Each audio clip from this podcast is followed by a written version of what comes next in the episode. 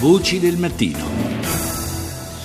Continuiamo a parlare dunque di sanità, lo facciamo con il sottosegretario al Ministero della Salute Vito De Filippo. Buongiorno. Buongiorno, buongiorno, a lei, a chi ci ascolta anche.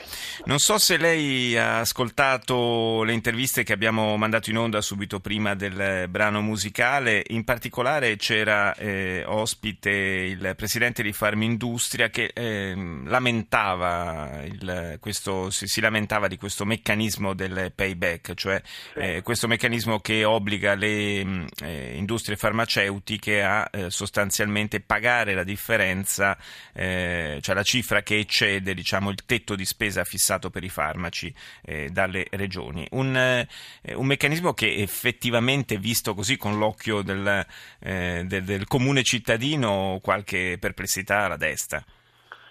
Beh, guardi, non, non, credo il comune cittadino, sicuramente è stato un provvedimento, come dire, anche un, un po' duro che è stato messo in campo già da qualche anno, esiste nella, nel meccanismo normativo della nostra sanità già da qualche anno e, e le case farmaceutiche possono scegliere tra uno sconto eh, del 5% e invece un versamento che possono fare che corrispondente a questo sconto alla, alle regioni proporzionato anche rispetto alle forniture e alle confezioni che sono state, sono state distribuite l'anno precedente.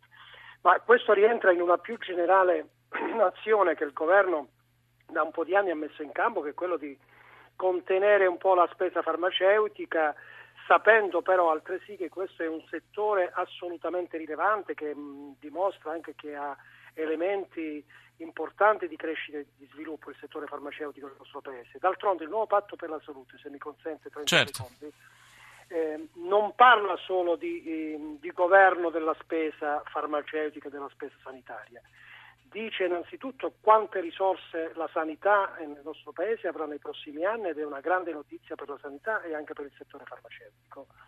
E considera il settore farmaceutico come settore industriale nel nostro Paese centrale eh, e si impegna in quel patto il governo e le regioni fanno un'operazione anche di prospettiva dicendo che eh, questo settore deve essere in qualche modo sostenuto e anche con una nuova governance per consentire a un settore imprenditoriale del nostro paese che è tra i migliori in Europa e che si distingue anche a livello mondiale di, di di realizzare ulteriori opportunità sia in termini di, di, ricerca, sia in termini di sviluppo, sia in termini di occupazione. Senta, Dentro defini... questa prospettiva, sì. come sa bene anche Farmindustria, un sistema sanitario equilibrato e quindi non sbilanciato in termini di debiti e in termini anche finanziari è una garanzia soprattutto anche per i soggetti privati, anche quindi per il mondo dell'industria. Quindi insieme noi dovremo fare ulteriori azioni per governare meglio più che per governare, per rendere la spesa farmaceutica appropriata, adeguata e non inappropriata come in certi momenti abbiamo avuto anche elementi eh, ehm, che davano eh, questa, eh, anche questa evenienza e questa... Ma questa, la responsabilità però dello sforamento dei tetti fissati indipendentemente dal fatto che, come eh, diceva il Presidente di Farmindustria, eh, in qualche caso siano tetti a loro avviso fissati un po' troppo bassi, diciamo, proprio per eh, poi causare lo sforamento, questo ovviamente è il suo punto di vista, ma eh, al di là di questo mi interessa capire la responsabilità di questo sforamento è sostanzialmente in capo a chi le medicine le prescrive e le utilizza, quindi eh, c'è una, eh, in qualche modo un, eh, un, concorso di colpa, possiamo dire, tra i medici di base, in alcuni casi il, i cittadini che esigono spesso dai medici quantità di farmaci assolutamente non appropriate rispetto alle loro esigenze. E, il rischio è poi magari di andare a comprimere la spesa in maniera eh, eccessiva e passare da, da, un estremo all'altro e trovarsi magari in situazioni in cui gli ospedali non, eh, non possano disporre di tutti i farmaci necessari. Però. Guardi, è sicuramente un grande problema di di quelli che prescrivono e del soggetto prescrittore d'altronde la spesa farmaceutica territoriale e quella ospedaliera è impostata anche con elementi di responsabilità e di governance che incidono esattamente su chi prescrive i farmaci, ma c'è sicuramente nel dibattito che abbiamo avuto in questi anni un problema anche di prezzi, un problema di prontuario farmaceutico e di aggiornamento dello stesso, un problema di rimborsabilità. Il sistema del cosiddetto payback che lei citava in qualche modo stato inserito perché anche il problema della, dei, dei, prezzi dei farmaci e dei riferimenti anche dei prezzi per, cara, per, categorie terapeutiche per esempio omogenee è sicuramente un grande problema e, e d'altronde il costo dei farmaci anche proporzionato e confrontato con altri paesi eh, presenta elementi anche di disomogeneità nel nostro paese. Quindi mm. c'è una grande questione che è quella di chi prescrive. È, è evidente che sistemi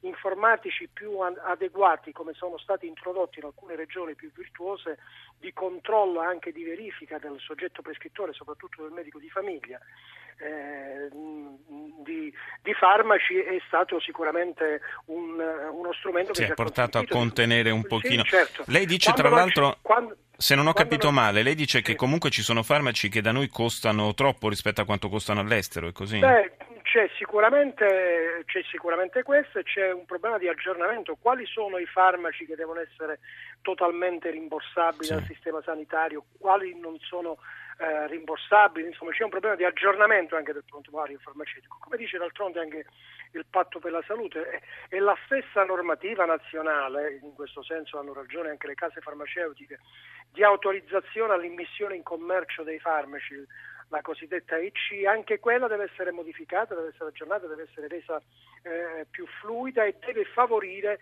quei farmaci più innovativi. Come lei sa benissimo ci sono farmaci dove il rapporto costo-benefici è più alto perché sono farmaci che hanno avuto eh, come dire, una ricerca si, si certo, presentano quindi... nel mercato in termini anche più innovativi. Certo. Quindi favorire l'immissione in commercio di farmaci più innovativi significa anche eh, rendere il sistema sanitario e quindi anche la spesa farmaceutica più sostenibile. Insomma, mi pare di poter dire che mh, il patto per la salute, che sicuramente il Presidente di Farmindustria conosce benissimo, prova ad inquadrare questa questione non soltanto da un punto di vista dei tagli e dei tetti della spesa farmaceutica, ma anche come valorizzazione di un settore importante, straordinariamente importante, non lo dico per fare piaggeria, io sì.